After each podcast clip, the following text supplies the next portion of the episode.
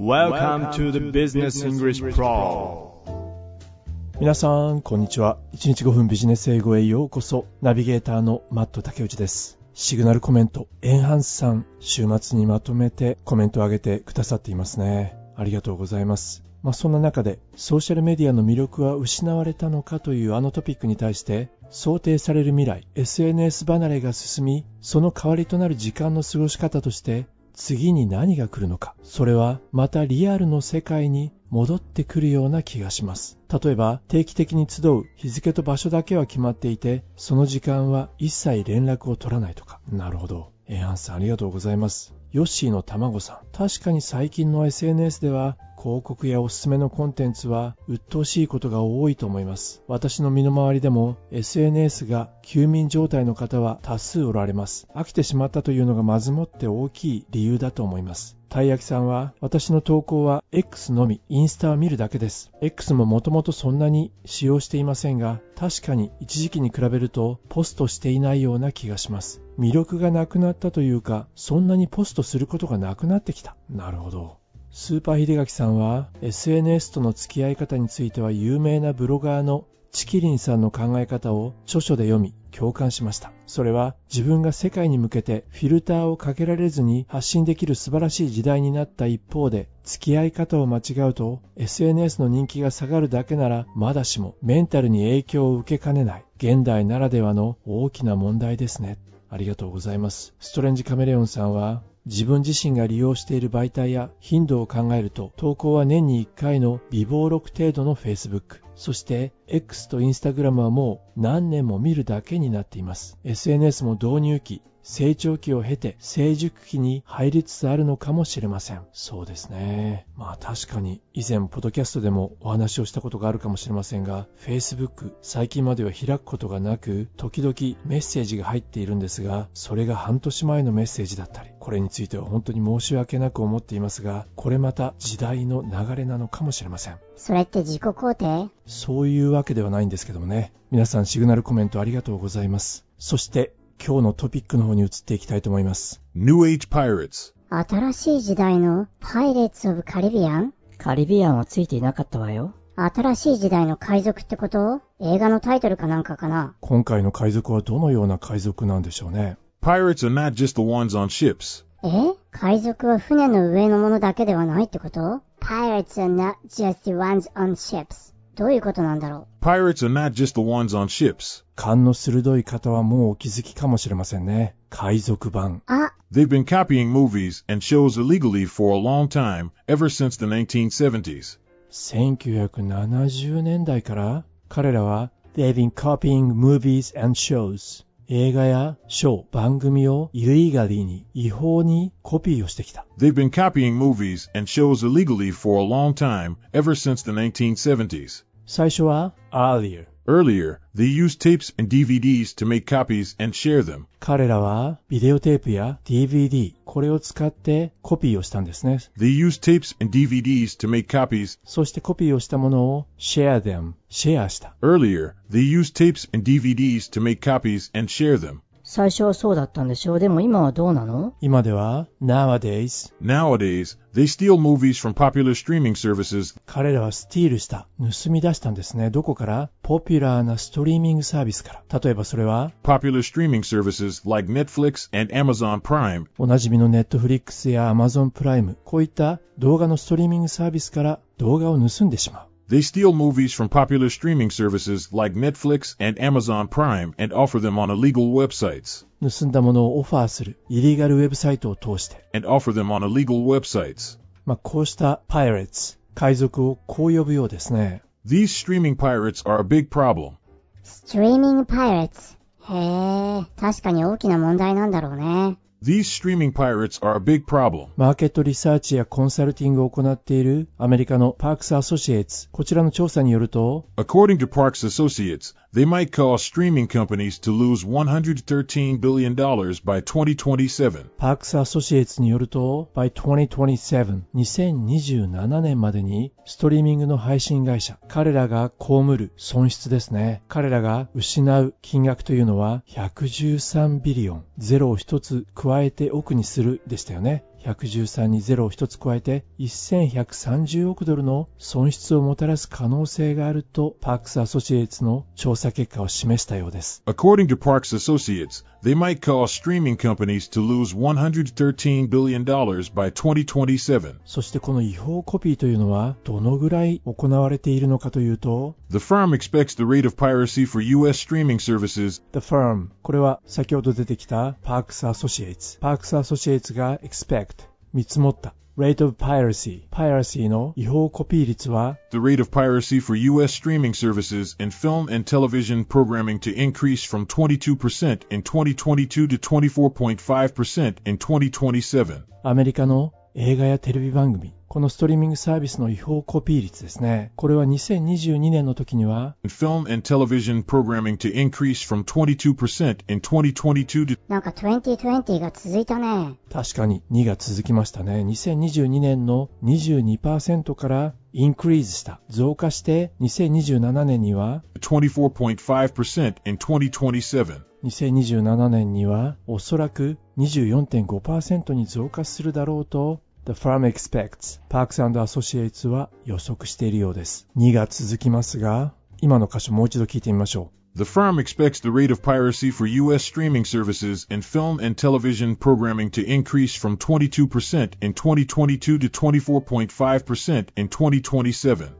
そして別のサーベイ、これはデジタルインフォメーションワールド。こちらによると、According to Digital Information World, the top three countries in the global share of piracy site visits デジタルインフォメーションワールドによると、違法コピーサイトへのアクセス数が最も多い国。そのトップ3は、According to Digital Information World, the top three countries in the global share of piracy site visits namely US, India, and Russia, account for 30% of the total video piracy demand. ということで、いつものように倍速でお聞きいただきましたが、どちらの国でしたかねマットさん、聞き取れるわけないじゃない。そう、そうですよね。それではここで1回目の記事本文を聞いてみることにしましょうか。違法コピーサイトへのアクセスが多い国、トップ3はどこなんでしょうまあそんなところに耳を傾けながら1回目の記事本文を聞いてみることにしましょう。今日の記事はこちらになります。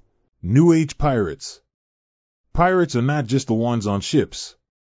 They've been copying movies and shows illegally for a long time, ever since the 1970s. Earlier, they used tapes and DVDs to make copies and share them. Nowadays, they steal movies from popular streaming services like Netflix and Amazon Prime and offer them on illegal websites. These streaming pirates are a big problem. According to Parks Associates, they might cause streaming companies to lose $113 billion by 2027. The firm expects the rate of piracy for U.S. streaming services and film and television programming to increase from 22% in 2022 to 24.5% in 2027. According to Digital Information World, the top three countries in the global share of piracy site visits, namely US, India, and Russia, account for 30% of the total video piracy demand. Illegal streaming websites are making a lot of money. Their profit margins are close to 90%. They earn over $1.3 billion every year just from ads. But why is there a rise in streaming piracy? It's mainly because the legal streaming services are expensive. They hide their content behind paywalls, asking for high subscription fees. On the other hand, illegal sites offer a cheaper way to watch movies, TV shows, and live sports. For example, the top three illegal subscription sites in the US have around 2 million users each, paying $5 to $10 per month. That's much cheaper compared to the $20 or more that legal services charge. So, it's clear why some people choose to use these illegal sites.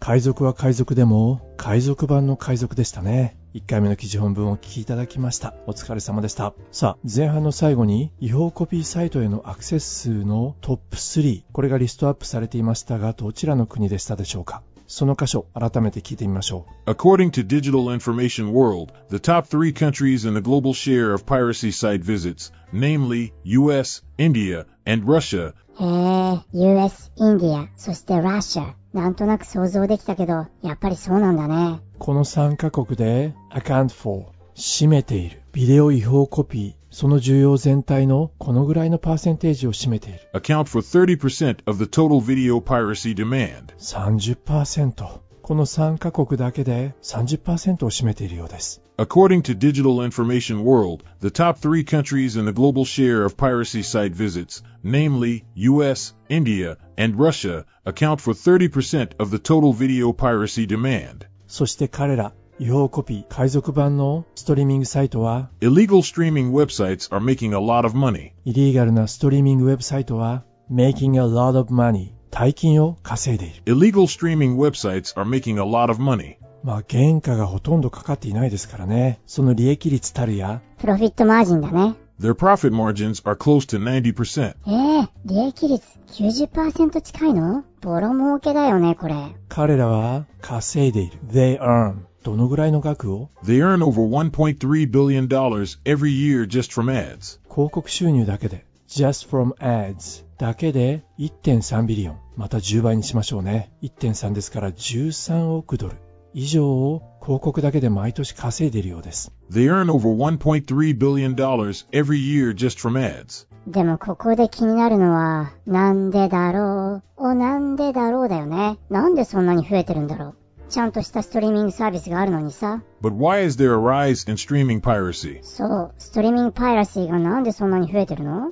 それは主に It's mainly because It's mainly because the legal streaming services are expensive. そっか、リーガルの合法的なストリーミングサービスは、expensive。お高いんだね。It's mainly because the legal streaming services are expensive. そうですね。まあ合法的なストリーミングサービスの会社は They hide their content behind paywalls. これ面白い表現ですよね。They hide 隠している。自分たちのコンテンツをどこに ?behind 後ろに paywall ペイウォール。ま、直訳すると有料コンテンツの壁ですね。ペイウォール。その壁を越えるには有料会員にならなければいけない。ま、そういう意味でのペイウォールです。そのペイウォールの壁の向こう側にコンテンツを隠しているという言い方。そして彼らは、要求する high 購読料を要求する。一方で、イリーガルの方は On the other hand, illegal sites offer a cheaper way to watch movies, TV shows, and live sports. まあそりゃそうだよね。元手がかかってないんだからね。そうよね。映画やテレビ番組やライブスポーツ、これを offer cheaper way 安い金額でオファーすることができるってことだよね。そういうことになりますね。僕はそこにはアクセスしないけどさ、いくらぐらいなんだろうね。For example, the top three illegal subscription sites in the US have around 2 million users each, paying $5 to $10 per month. アメリカにはそんなにいるの ?2 ミリオン約200万人のユーザーが違法配信サイトにはいて、The top three illegal subscription sites in the US have around 2 million users each, 彼らは月額5ドルから10ドル払ってるって言ってたね。そうですね。アメリカのトップ3の違法配信サイト。そのユーザー数はそれぞれ200万人。彼らは月額5ドルから10ドル支払っているようです。For example, the top three illegal subscription sites in the US have around 2 million users each, paying $5 to $10 per month. それは高いの安いの That's much cheaper compared to the $20 or more that legal services charge. ほんとだ。マッチチーパーなんだね。 That's much cheaper リーガルサービスがチャージするのは20ドル以上。まあそれに比べたら半額もしくは4分の1だね。 That's much cheaper compared to the $20 or more that legal services charge. 本当ですね。だからなんだね。わかりやすい。It's clear だね。 So, it's clear why some people choose to use these illegal sites. だから一部の人たちはこのイリーガルサイトをチューズする、選んでいる。それはわかりやすい理由。月額のサブスクリプションフィーがはるかに安いから。まあただこれは取り締まらないとコンテンツ配信をしている会社には大きな痛手になりますね。今後どういう法規制をかけていくのか見守っていきたいと思います。さあ、ということで今日の記事もほぼ意味が取れたと思いますので、最後にもう一度本文を聞き直して、ポッドキャストを閉じていきたいと思います。本日も大変にお疲れ様でした。今週も頑張っていきましょうね。New Age Pirates. Pirates are not just the ones on ships. They've been copying movies and shows illegally for a long time, ever since the 1970s. Earlier, they used tapes and DVDs to make copies and share them. Nowadays, they steal movies from popular streaming services like Netflix and Amazon Prime and offer them on illegal websites. These streaming pirates are a big problem. According to Parks Associates, they might cause streaming companies to lose $113 billion by 2027. The firm expects the rate of piracy for U.S. streaming services and film and television programming to increase from 22% in 2022 to 24.5% in 2027. According to Digital Information World, the top three countries in the global share of piracy site visits, namely US, India, and Russia, account for 30% of the total video piracy demand. Illegal streaming websites are making a lot of money. Their profit margins are close to 90%. They earn over $1.3 billion every year just from ads. But why is there a rise in streaming piracy? It's mainly because the legal streaming services are expensive. They hide their content behind paywalls, asking for high subscription fees. On the other hand, illegal sites offer a cheaper way to watch movies, TV shows, and live sports. For example, the top three illegal subscription sites in the US have around 2 million users each, paying $5 to $10 per month. That's much cheaper compared to the $20 or more that legal services charge. So, it's clear why some people choose to use these illegal sites. この週末にプールを見学しました。プールといってもスイミングプールの方です。見ていると、1レーンだけ、そうですね、15、6人の人たちが永遠と泳いでるんです。 そう、本当にずっと泳ぎ続けてるんです。そのレッスンが終わって、マット竹内としては、コーチにぜひ聞いてみたかったんです。なぜ彼らはあんなに長い時間泳ぎ続けられるんですか？マットさんまさか本当に聞いたわけじゃないよね。もちろん聞きましたよ。そのコーチ曰く、この世の中には泳げる人と泳げない人、2種類の人間しかいないというんですね。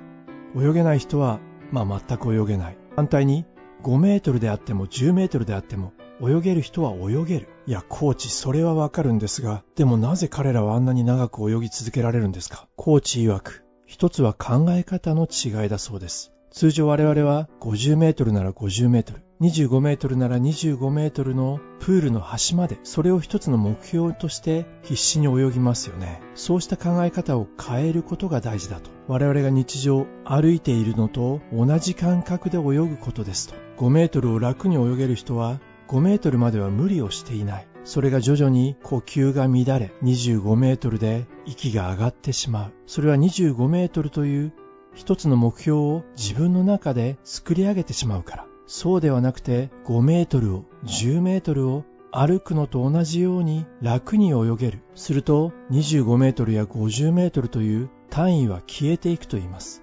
まあクロールであれば手を4回書いたらそこで1回足をついて止まってまた4回書いて止まる。このように考えると徐々に楽に泳げるようになりますよと言われました。ちなみにコーチ曰く、その日のクラスで皆さんが泳いだ距離は850メートルだったと言います。このお話を聞いて人生にも当てはまるなと思いました。もちろんゴールや目標は大事ですよね。資格試験や入学試験、入社試験、一つのゴールになります。ただそれは時として我々があたかも50メートルを必死に泳ぎ切った後、息が上がってもうこれ以上は泳ぎたくない。そんな風に思ってしまいます。